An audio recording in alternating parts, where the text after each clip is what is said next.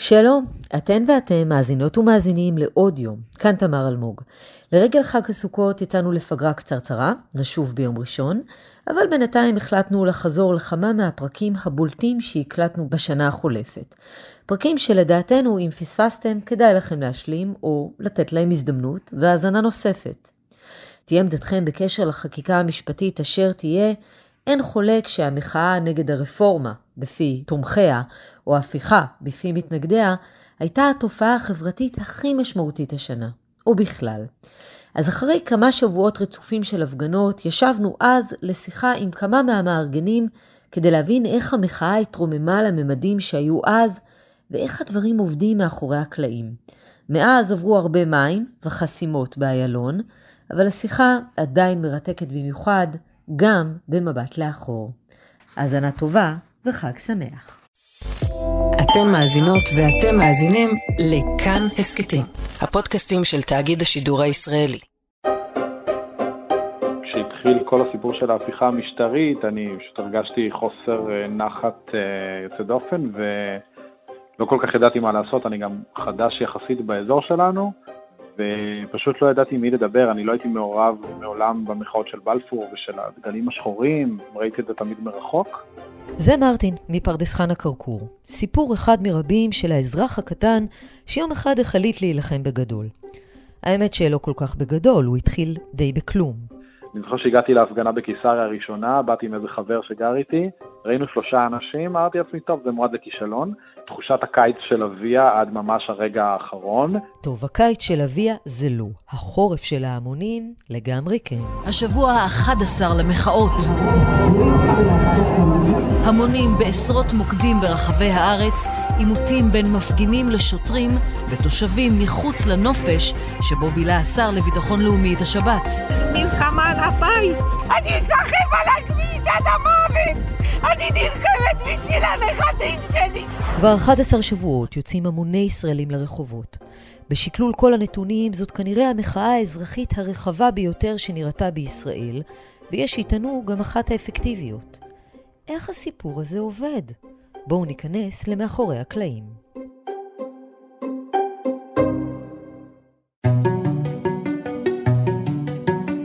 אהלן, כאן תמר אלמוג ואתם על עוד יום, הסכת האקטואלי של כאן.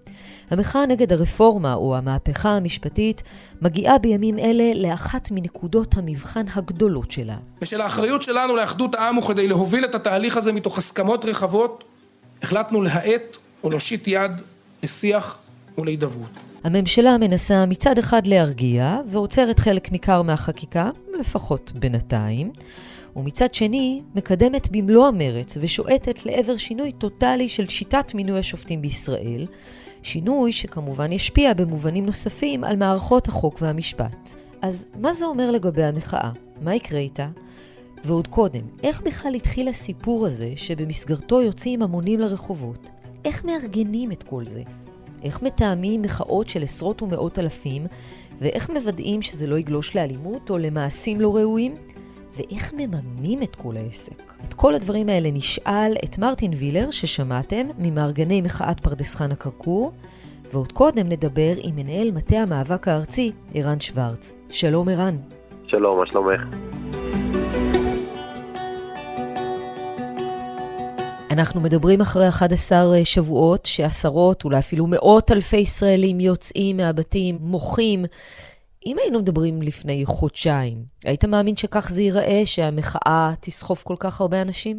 אני חושב שלפני חודשיים אף אחד אה, לא דמיין לא את הסינריו הרע ולא את התרחיש הטוב. אה, במובן הזה אף אחד לא דמיין שתהיה ממשלה פה שתפעל בצורה כזו דורסנית אה, ממש לשנות את אה, שיטת המשטר בישראל. שזה הצד הרע והמדאיג שאף אחד לא דמיין, אבל אני חושב שעוד יותר אף אחד לא דמיין את העוצמות ותעצומות הנפש המדהימות של אזרחי מדינת ישראל, שיצאו במצטבר במיליונים כבר, ולא רק במאות אלפים אפילו, כדי uh, להילחם עבור הדגל והדמוקרטיה הישראלית. אז במובן הזה אני חושב שקשה לי להאמין שיש אדם אחד שלא יגיד שהוא מופתע. אפילו במשטרה לא האמינו שתגיע כזאת כמות גדולה של מפגינים היום uh, בערב, לאור העובדה שההפגנה הזאת התחילה פשוט לרוץ uh, ברשת, תפצה לה תאוצה, אין לה באמת אבא ואימא, נזכיר שההפגנה... וזה מרגש ומשמח לצד האתגר המפחיד, שזה עצירת הדיקטטורה הזו. איך אתה בכלל אבל מגיע לזה? כלומר, איך, איך הופכים להיות מנהל מטה מאבק של מחאה כזאת? אני לא חושב שיש גיידבוק. גם אם יהיה גיידבוק, אני לא חושב שהוא רלוונטי מהמאבק הזה למאבק הבא, אני מאחל לנו שלא יהיו עוד כאלה. לי זה קרה ממש במקרה.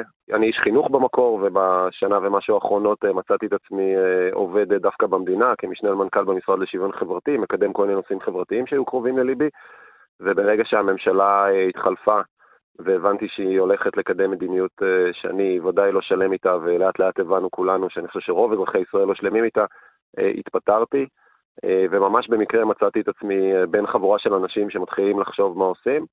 ובאופן אה, לא פורמלי הפך להיות משהו שהוא פורמלי, וזה מנהל מטה המאבק, אבל זה לא איזשהו, אתה לא, אתה לא הולך לראיון ומתקבל, זה לא הסיטואציה שקרתה.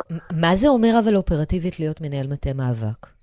תראי, האירוע המדהים הזה של המאבק, שאני בטוח שיכתבו עליו גם בעתיד אה, הרבה מאוד אה, ספרים, אני מקווה עם סוף טוב, הוא אירוע שצומח בסוף מהשטח. מאות אה, מאות ארגונים, אה, עשרות אלפי אה, אנשים, אלפי אנשים שהם ממש ביום-יום עוסקים בזה, שכל אחד בגזרתו, כל אחד מהצדדים שלו התחיל למחות או ניסה למצוא את הכלים שלו להיאבק, ולאט לאט צמח צורך לתכלל, לסייע, לתמוך בארגונים האלה, וזה המקום שבו אנחנו, אני נכנסתי. שזה גם לתאם, גם לסייע מבחינה תקציבית, גם לתמוך בהיבטים אחרים. וגם לחשוב יחד איך מתקדמים קדימה. אה, אז במובן הזה המטה הוא, אה, הוא מנסה לעשות אה, הכל וביחד ובשותפות ובהחלטות, זה לא איזה ארגון היררכי, בסוף כל אחד הוא לעצמו.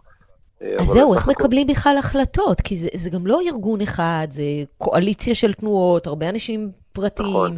איך בכלל מנהלים אפילו דיונים כאלה? קודם כל ייאמר, אה, בואי נתחיל לפני הקושי ביופי. אה, אני חושב שהיופי פה, שאנחנו, כמו שציינת, אנחנו כבר 11 שבועות, אה, רובנו הגדול מתנדבים, ויש לנו, לחלקים יש משרה אחרת, אני למזלי, יש לי פנאי עכשיו אחרי שעזבתי להתעסק בזה, אבל היופי הגדול הוא שלמרות השוני המאוד גדולה בין הארגונים והאנשים, והשוני בין האנשים לאנשים, אנחנו מצליחים ללכת עם איזשהו וקטור משותף, ו... ולעבוד יחד ולהביא להישגים, ומשבת לשבת ומאירוע לאירוע ומיום אה, שיבוש לשיבוש, אה, ללכת ולגדול, שזה מדהים, זאת אומרת, גם בהיקפים, גם בסוגי האוכלוסייה. בשעה זו מתחילה כאן ההפגנה בגן הורדים ליד הכנסת. יש כאן כמה מאות, כמה אלפי מפגינים, אנחנו... מאה אלף אה, משתתפים כאן בהפגנה בצומת עזריאלי, כעשרת אלפים מפגינים בכיכר הבימה. וגם השבוע עשרות אלפי אה, בני אדם מגיעים להפגין בחיפה, וראינו גם עוד אה, שתי הפגנות עם אה, מאות מפגינים ואפילו אלפים, גם באזור עמק יזרעאל בצומת נהלל. כן, גם עכשיו הפגנה מאוד מאוד גדולה, ממש מדי שבוע ההפגנות בבאר שבע גדלות במספר האנשים, עיר מאוד ליכודית, מצביעה לליכוד.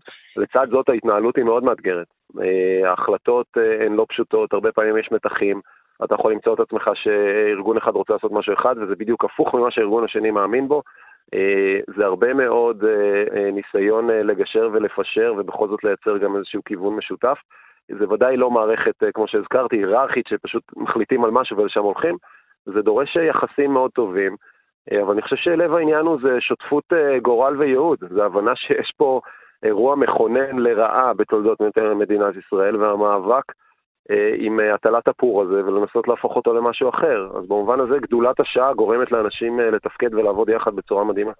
אתם מתכתבים ביניכם בוואטסאפ, או שיש חשש מחפרפרות אולי שיהיו בפנים? אתם, יש לכם קשר עם, למשל, לא יודעת, עם המשטרה כדי לתאם? כן, הכל. יש כמובן ניסיונות הולכים וגוברים גם להיכנס פנימה בינינו ולהפיץ גם לפעמים פייק ניוז ודברים אחרים. אנחנו דורשים ומכוונים למאבק שיהיה בלתי אלים. אנחנו גם חושבים שמוסרית וערכית זה הדבר הנכון, וגם אנחנו יודעים שאפקטיבית בהשוואה למאבקים בעולם זה הדבר שגורם באמת לשינוי מדיניות. אז זה איזשהו קו מנחה כזה. בתוכו יש כאלה שמנסים לייצר פרובוקציות, מנסים לעשות דברים אחרים, אבל לכן גם הקשר עם המשטרה הוא, אה, הוא מלא אה, בכל מיני רמות שלו. צריך להבין, אנחנו מדברים פה על מאה ומשהו מוקדים אה, גיאוגרפיים ארציים, שכל אחד מהם עושה את התיאום עם המשטרה, ויש לנו את המוקד בקפלן, ויש לנו את האירועים האחרים. מנסים לעשות עבודה מתואמת ומשותפת איתם. חפרפרות יהיו ותמיד יש. מה שבאמת מטריד אותי מכל האירוע, וזה אנחנו חווים בימים האחרונים, זה גל של אלימות כלפי אה, מפגינים שסך הכל אה, באים להחזיק את הדגל ורוצים למחות על הפיכת מדינת ישראל לדיקטטורה ומנסים למנוע אותה. פתאום אני קולט בחור שיוצא מהרכב ומתחיל לרוץ לכיווננו ולרסס מפגינים עם ספרי שהוא מחזיק ביד, והוא הרים את הפחית ודפק לי אותה בפנים, שבר לי את המחיצה באף בשני מקומות. והגל הזה הוא קורה על ידי אנשים מאוד מסוימים שמכוונים אותו. אה, ויוצאים באמירות אה, אלימות ובחקיקה אלימה שמביאה בסוף לאלימות ברחובות. שמעתי עכשיו את דבריה המלומדים והמלומקים של עוד אנרכיסטית. הם צריכים, אה, הם באמת צריכים להתבייש. אין לי כוונה להתנצל בפני אף אחד, בטח לא בפני האנרכיסטים שמבקשים להבעיר את מדינת תל אביב. ואני חייב להודות שמכל הפרובוקטורים פה ושם, שמופיעים באיזה טיק טוק או טוויטר או מה שזה לא, או וואטסאפ, מה שמטריד אותי באמת זו, זו האלימות המכוונת הזו, וזה אה, מאוד קשה למנוע כל עוד המנהיגות במדינת ישראל אה, אה, לא מגנה ולא עוצרת ולא משנה כיוון.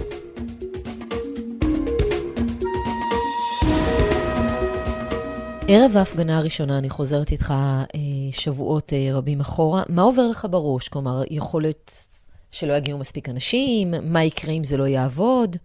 זה באמת כמו, את יודעת, מתישהו נגיע לשלב הזה, זה, אני, אני זוכר, היה לי תקופה שמאוד אהבתי לקרוא אה, ספרי, אה, אני חושב שכמעט כולנו בישראל עברו את התקופה הזאת של לקרוא ספרי מלחמת העולם השנייה ולנסות מעבר אה, ללוחמים בראש, מעבר לאנשים אחרים בראש.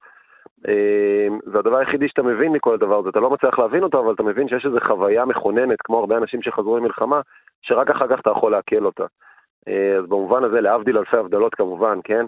אבל יש פה איזו חוויה מכוננת שאני חש אה, באווירת אה, אה, מלחמה, באווירה כזו שבו אתה, הכל הוא, אה, הכל ספוגי. אתה, אני לא זוכר מתי התחילה ההפגנה הראשונה ומתי נגמרה ההפגנה אתמול או שלשום. אה, אז במובן הזה אני אפילו לא, קשה, קשה לשים את האצבע על התחושה הראשונה. אני כן זוכר את ההפגנה, נדמה לי שהייתה השנייה, הפגנת המטריות, ששם אה, מי שהיה, אז אני בטוח שהוא זוכר את זה, זה היה עוד בהבימה. הכיכר מלאה, נכון שיש פה גשם, אה, עכשיו קצת אה, מטפטף וחלק זורמים קצת החוצה. לא ללכת לשום מקום, כמה דקות, גשם לא ישבור אותנו. ושם אני חושב שכולם הרגישו שנפל דבר. זאת אומרת, פתאום נפתחו כל המטריות המדהימות האלה בהבימה, היו שם כבר יחסית המוני אנשים. זה היה ההפגנה הראשונה שהדגלים התחילו לתפוס מקום. אה, והיה תחושה של אה, קולקטיביות, של איזו שייכות אה, לאורגניזם גדול מעצמך, שאני חושב שהרבה זמן אנשים לא חוו אותו בישראל, בטח בצדדים האלה, הליברליים, הדמוקרטיים יותר, ומשם היה ברור שקורה משהו אחר, ומשם זה כבר שטף את ישראל. הזכרת את העניין של הבימה, אז בשלב מסוים, די בהתחלה, היה, היה פיצול. הערכות מדברות על 100 אלף איש שנמצאים כאן למטה ברחוב קפלן, ועוד אה, עשרת אלפים אה, איש אה, בכיכר הבימה, שהערכה של המשטרה שבסופו של דבר, בסיום ההפגנה בהבימה, שתי ההפגנות התחברו. הייתה הפגנה של התנועה לאיכות השלטון, הפגנות בכיכר הבימה, והיו אה, תחילת ההפגנות בקפלן. וזה התפצל. חששתם שהנה אתם מאבדים את זה, אה, מאבדים אה, קהל, מאבדים כוח? תראי, במובן מסוים התחלנו בפיצול אה, וחברנו. זאת אומרת, זה לא היה סיטואציה שבו כולם עבדו ביחד, ואני חושב שזה היה בדיוק השלב של החיתולים של כל האירוע הזה, שכל אחד, שעוד לא היה ברור מה תפקיד כל אחד בעולם, וזה היה נראה הדבר הכי חמור או הכי קשה, אני זוכר גם בעיתונים, כל הזמן בדקו מה קורה, הנה עוד פעם ביחד עוד פעם לחוד. אני חושב שבהסתכלות אחורה עכשיו, 11 שבועות, שזה מרגיש כמו נצח, זה היה נאן אישיו. זאת אומרת, ידענו לשים מחלוקות בצד ולעבוד ביחד ולהתכנס, ו, ואני באמת חושב כבר, אה, באמת, אם מסתכלים על כמה, שמונה השבועות האחרונים, אני באמת חושב שרואים פה אה, מחאה שבאופן אה, מדהים, אני לא חושב שהיה בתולדות המחאות אירוע כזה שעד עכשיו עובדים יחד, כי באמת יש פה אירוע יוצא דופן, ובאמת יש איזו הבנה, בוא נגיד שהצד השני מאוד מסייע לנו להבין עד כמה חמורה הסכנה שהם מייצרים לנו יום-יום, שעה-שעה, ואני חושב שזה גורם לאנשים לשים את הקטנות בצד. ולהתרכז במשימה העיקרית, וזה עצירת החקיקה המטורפת הזאת. אתה יודע לצפות, אגב, כמה יגיעו? יש הפגנות שאתה יודע מראש לומר, אה, ah, טוב, היום בטח יגיעו יותר, היום יגיעו פחות, יש דברים שמביאים יותר את המוחים לשטח? אני חושב קודם כל ש... שאתה מתחיל לפתח אה, תחושות בטן, אה, כבר מתחיל איזשהו ברומטר פנימי, כל אחד אה, מאיתנו, כל מי שמעורב בזה, כמובן, כמו שהזכרתי, זה מאות ארגונים שונים וכו', כל אחד כבר יש לו את הברומטר הפנימי ההוא, ואני חושב שהוא כבר יחסית מנבא לא רע, אבל באופן יחסי זה, זה אירוע שרק גדל, זאת אומרת, במובן הזה לא היה, לא הייתה פעם שהיה פחות, אז, אז כרגע זה הולך ומתעצם, כי באמת ה... אין שום סימנים מהצד השני שהוא uh, מבין כמה חמור הוא לוקח אותנו, ולכן אין שום לוגיקה בלעצור או להקטין, וכך תגובת גם האנשים. בסוף אזרחי מדינת ישראל הם אנשים מאוד חכמים, והם רואים לאן זה לוקח אותנו, הם דואגים לנכדים שלהם והם דואגים לילדים שלהם, והם יוצאים אה, להיאבק על זה. אז במובן הזה אני, כרגע הברומטר רק מטפס. כל פעם אנחנו גדלים מפעם לפעם, אבל זה לא המדד, מה שחשוב זה שזה ייעצר, אה, זה רק ביטוי של עד כמה המצב מדאיג ועד כמה אנחנו ניאבק עליו בכל הכלים האפשריים שהם לא אלימים.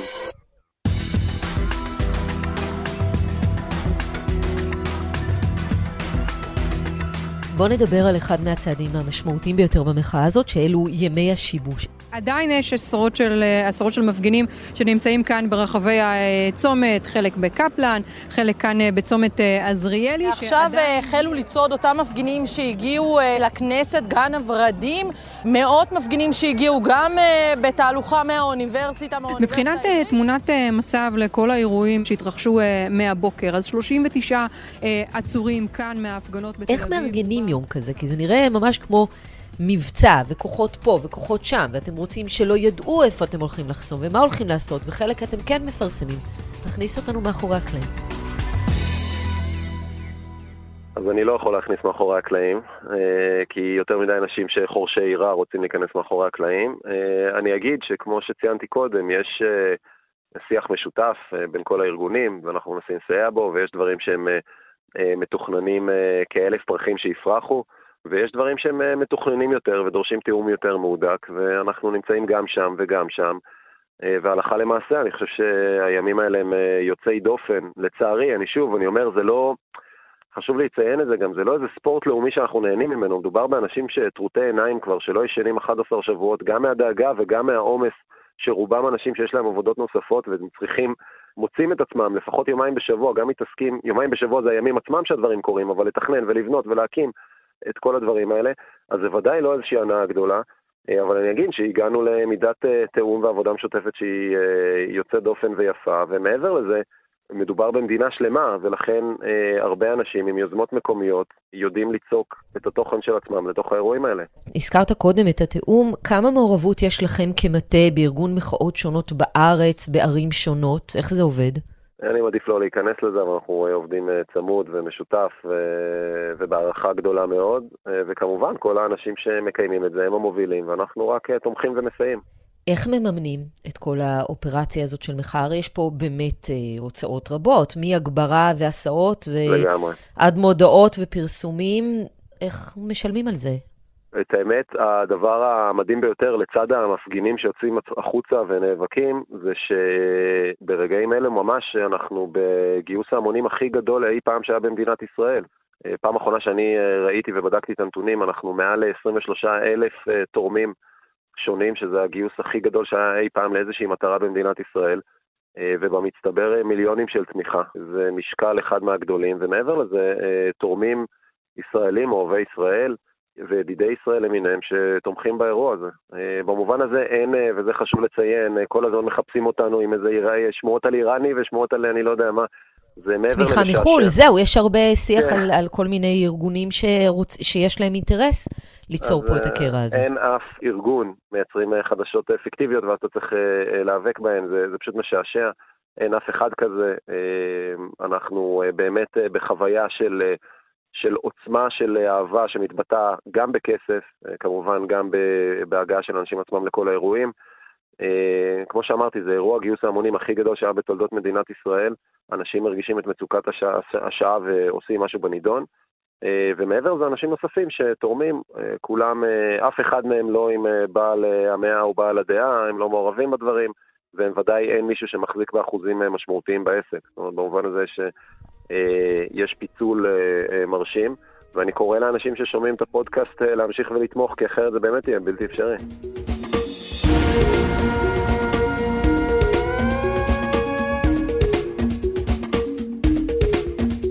לאן זה ילך מכאן? כרגע הקואליציה מחוקקת רק במרכאות את שינוי הרכב הוועדה לבחירת שופטים, ואז בעצם יש פגרה גם בבתי המשפט, כמובן גם בכנסת. זה יקטין את המחאה, לא? קודם כל זה לא רק, אה, זה הפוך מרק. בסופו של יום הממשלה הסירה את המסכות, לא מזמן הסתיים פורים, הסירה, הסירה את המסכות מעצמה ובאופן ברור וגלוי אמרה מה באמת חשוב לה, וזה הוועדה לבחירת שופטים, שברור לכולם שזה האירוע שמבטל את, את פיצול הרשויות, את, את מערכת האיזונים והבלמים, ובסופו של דבר מוביל לזה שהשופטים הופכים להיות שפוטים. ובסופו של יום אין לנו, אה, אין לנו דמוקרטיה יותר. אה, הבחירת שופטים זה, זה לא על הצד או משהו שהוא מסביב או רק את זה, אלא זה האירוע, זה הכור הגרעיני של כל הסיפור, אה, ובמובן הזה הממשלה, אה, נכון לעכשיו, אה, לא זזה, אה, אמנם אה, הצלחנו לעצור את כל מתווה לוין בשלב הנוכחי, אבל חשוב להגיד שברגע שהדבר הזה יעבור וברגע שהשופטים הם שפוטים של אה, הקואליציה, וגם אה, נשיא בית המשפט העליון לפי זה ייבחר, אז, אז כל דבר אחר אפשר יהיה להעביר בשיטת הסלאמי, ובהמשך יהיה לנו פה הונגריה או פולין, בדיוק כמו... השאלה אם הפגרה כן. לא תשפיע ולא תהפוך לפגרה ממחאות. הפגרה אה, תשפיע ותגרום לנו אה, להתארגן מחדש, בצורה שונה, בצורה אחרת, נצטרך לראות איך היא.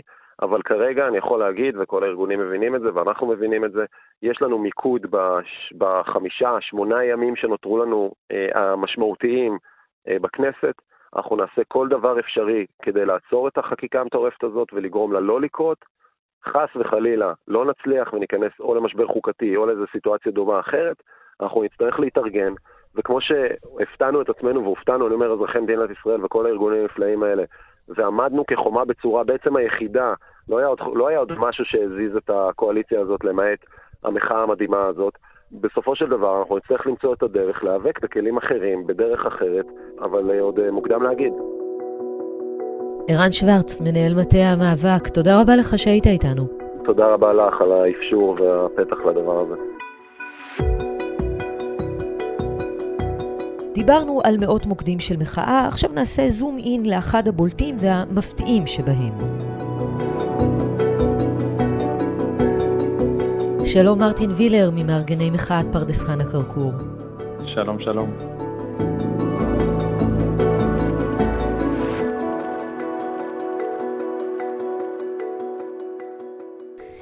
קח אותנו להתחלה. איך אתה מגיע למסקנה שצריך, שאפשר לארגן הפגנה באזור שלכם? איך, איך אתה בכלל מניע את כל הדבר הזה? וואו, זה היה פשוט uh, מקרי לחלוטין, יש לציין. כשהתחיל כל הסיפור של ההפיכה המשטרית, אני פשוט הרגשתי חוסר uh, נחת uh, יוצא דופן, ולא כל כך ידעתי מה לעשות, אני גם חדש יחסית באזור שלנו, אז uh, היה נראה לי הגיוני לארגן משהו בקיסריה דווקא מול הבית של נתניהו, ופשוט לא ידעתי עם מי לדבר, אני לא הייתי מעורב מעולם במחאות של בלפור ושל הדגלים השחורים, ראיתי את זה תמיד מרחוק, ופשוט אה, הרמתי טלפון לדובר של אחת המפלגות, מישהו שאני מכיר מהלימודים, ושאלתי אותו אם הוא יודע עם מי אני יכול לדבר. והוא שלח לי את הטלפון של בוגי יעלון, וכתבתי לו בחזרה, אמרתי לו, תגיד, זה נראה לך הגיוני שאני אתקשר לרמטכ"ל לשעבר אה, והוא יעזור לי לארגן הפגנה במו ידיו? אז הוא אמר לי, אם היית בן 70 ורמטכ"ל לשעבר, ובזמנים כאלה כנראה שהיית מוצא את עצמך מארגן הפגנה. ואני חושב שלא הבנתי אז באמת את העומק של האמירה הזאת, היום אנחנו רואים את האנשים האלה ממש במו ידיהם מארגנים הפגנות. לא נשתוק לנוכח הקמת ממשלה עבריינית, גזענית, משיחית ומושחתת. על כולנו להשמיע קול ולומר כאן. אז פשוט התכתבתי איתו, והוא היה מאוד מאוד נחמד, והוא ענה לי מיד, והתחיל לחבר אותי לכל מיני אנשים אה, שהיום אני יודע שמעורבים במחאה הארצית. ביקשתי מחברה לעצב פלייר, ופשוט התחלתי להפיץ אותו לכל מיני אנשים שאני לא יודע מי הם, אבל אמרו לי שהם רלוונטיים לסיפור. ומפה לשם, בלילה בעודי ישן, אני מתעורר תוך כדי, מציץ רגע בטלפון ורואה שמישהו שאני לא יודע מי הוא, פתח קבוצת וואטסאפ עבור ההפגנה הזאתי, ולמחרת בבוקר כבר היו בה 200 אנשים שאני לא מכיר מהם אף אחד.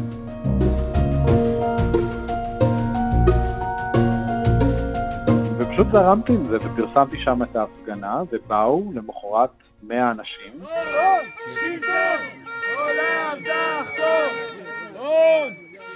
להפגנה מול הבית של נתניהו, ומשם זה התגלגל. אמרתי, אוקיי, טוב, עשינו משהו מול הבית של ביבי, אין סיבה שלא נארגן משהו פה בצומת, בצומת קרקור. ושוב, על אותו עיקרון, אה, לכתוב לאותם האנשים שלא ידעתי מי הם עד לפני רגע, שאנחנו מארגנים הפגנה בצומת קרקור, אה, מישהו אמר לי, דבר עם ההוא שיודע להביא ציוד, דיברתי עם איזה מישהו שהביא דגלים. וואי, אתה ממש עובד בזה בשלב הזה. מה זה עובד בזה? העובד בזה הוא מסתכם בלשלוח הודעות בוואטסאפ וכמה טלפונים. וזה פשוט קורה מעצמו, ואני לא מכיר את האנשים, ומתחילים להגיע, ובהתחלה מגיעים 50 איש לצומת כרכור, ואתה אומר לעצמך, אוקיי, מעולה, אה, יאללה, בוא נעשה כזה גם שבוע אחר כך. וכשזה כבר קצת יותר מתחיל לרוץ, אז כבר מתגבשות קבוצות וואטסאפ, ואתה מבין מי הדמות היותר רלוונטית שהיא מחוברת למחאות הקודמות, ואז היא מחברת אותך לעוד בן אדם, ואתה שומע שפתאום יש עוד הפגנה ממש באותו זמן, ואתה רואה פרסום של הפגנה, אז היא כבר אומרת לך, בחורה שמארגנת את זה מימים ימימה, אז תתחבר אליו, ואז אנחנו מתחברים, ואז לאט לאט הקבוצה המצומצמת גדלה, ואנחנו פותחים קבוצת וואטסאפ, ותוך כמה ימים כבר יש בה אלף איש.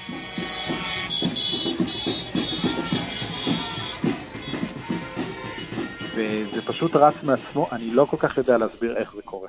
זה כמו אש בשדה קוצים. והיה לך ברור בכל שבוע שיבואו גם בשבוע הבא, שאנשים ימשיכו, או שכל פעם יש חשש, רגע, אולי הפעם זה יהיה קטן? ממש לא. קודם כל, בהתחלה זה היה אה, תחושת הקיץ של אביה עד ממש הרגע האחרון. אני זוכר שהגעתי להפגנה בקיסריה הראשונה, באתי עם איזה חבר שגר איתי, ראינו שלושה אנשים, אמרתי לעצמי, טוב, זה מועד לכישלון. זה גם מביך אותי כי זה קצת הגיע לתקשורת, ואני רואה שיש שם שלושה אנשים, ואני הרגשתי חרדה נוראית. אבל לאט לאט אנשים מתחילים לבוא ברגל עם הדגל ועם איזה שלט שכל אחד ילתר, והחרדה הזאת ליוותה אותי, אני חושב, עוד איזה שתיים, שלוש הפגנות קדימה. על כל השבועות האחרונים, הכמות השקעה שנדרשת, וזה באמת דבר שצריך לחקור אותו, היא, היא, היא, היא פשוט מינורית ביותר. מספיק שאתה מעצב איזשהו פלייר הכי פשוט שיש, במחשב שלך או בפלאפון שלך, אתה שם אותו בקבוצה וזה רץ. וכבר לא צריך יותר לדאוג ולשבת ולכסוס ציפורניים, אנשים פשוט נוהרים, אני לא ראיתי דבר כזה בחיים. ואני עובד, ב... אני עובד בארגון עובדים, אנחנו מארגנים שנים הפגנות ומאבקי עובדים, זה תמיד קטן נורא וזה תמיד דורש המון המון המון עבודה, ופה אני לא ראיתי דבר כזה מימיי, זה דבר שצריך לחקור אותו בהמשך.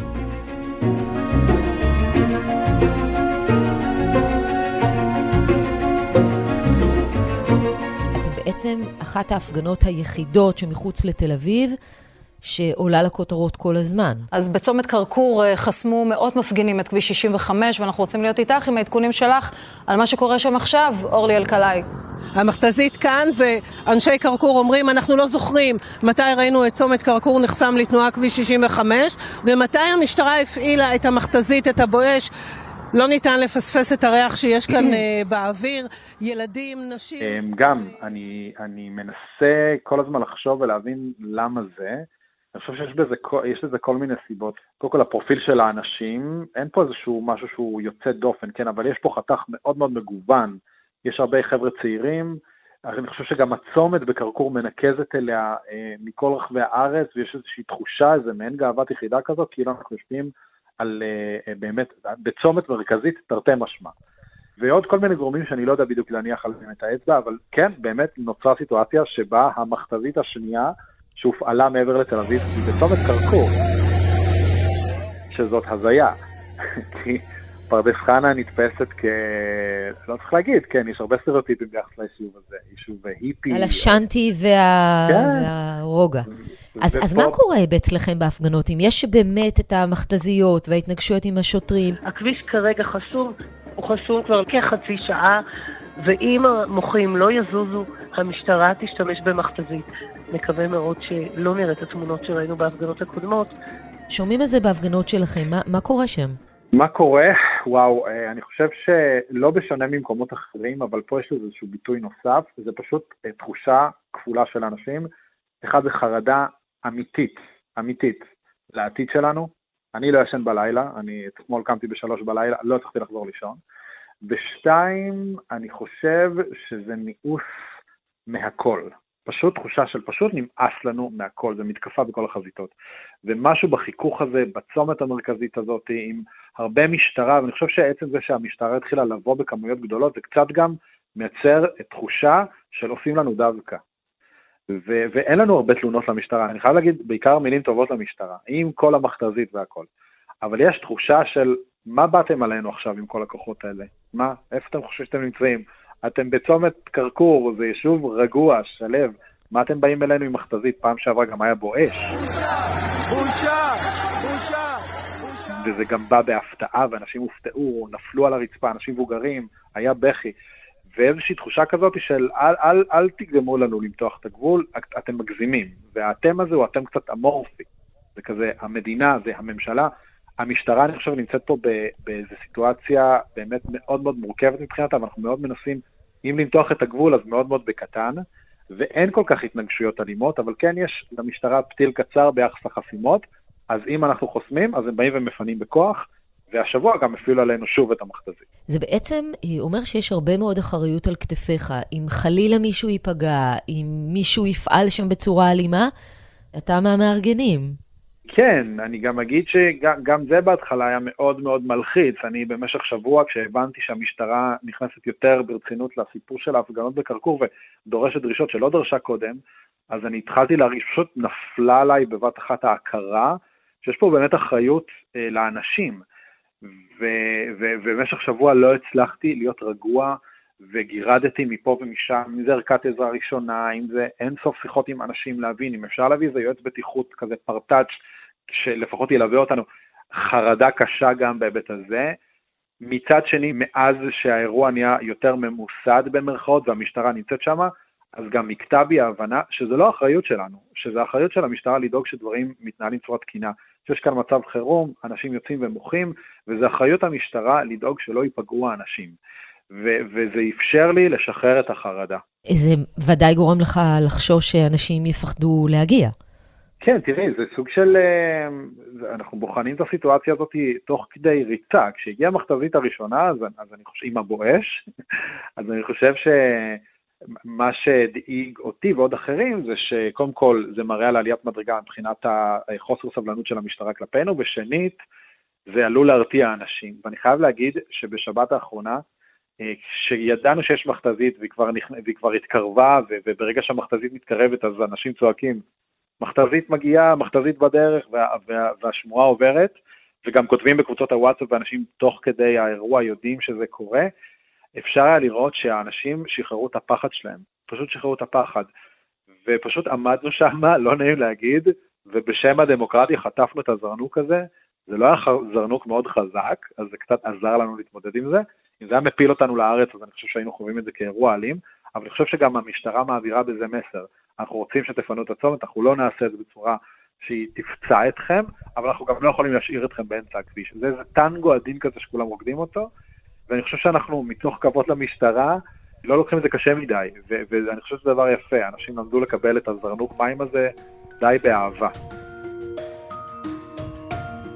מרטין, כמי שממארגני המחאה בפרדס חנה כרכור, כמה אתה או חבריך מעורבים בארגון הפגנות ביתר הארץ או בימי שיבוש?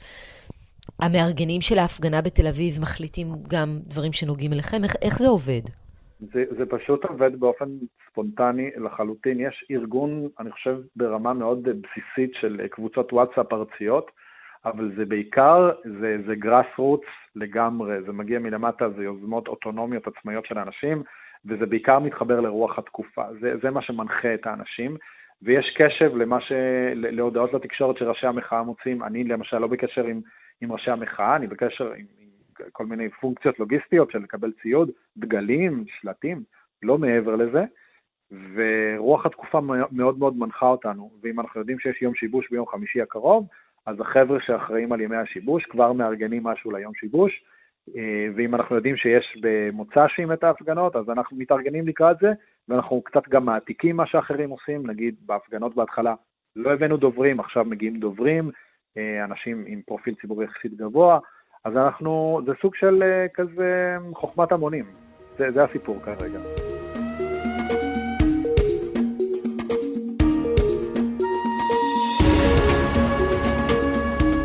מרטין וילר, תודה רבה לך שהיית איתנו. תודה רבה.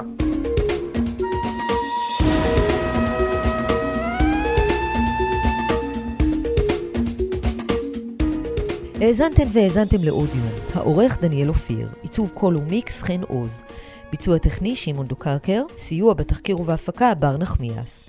בצוות האורחים של עוד יום גם יותם רוזנבלד. היה לכם מעניין? קדימה, שתפו את הפרק. אם האזנתם בספוטיפיי או אפל פודקאסט, נשמח אם תיתנו לנו דירוג גבוה. הערות והערות על מה שאמרנו אפשר לכתוב בקבוצת כאן הסכתים בפייסבוק, אפשר גם בחשבון שלי בפייסבוק או בטוויטר. פרקים חדשים של עוד יום עולים בכל ראשון, שלישי וחמישי, את כולם, וגם הסכתים נוספים מבית כאן, תוכלו למצוא בכל מקום שבו אתן מאזינות ומאזינים להסכתים, או באתר כאן. כאן תמר אלמוג, נשתמע.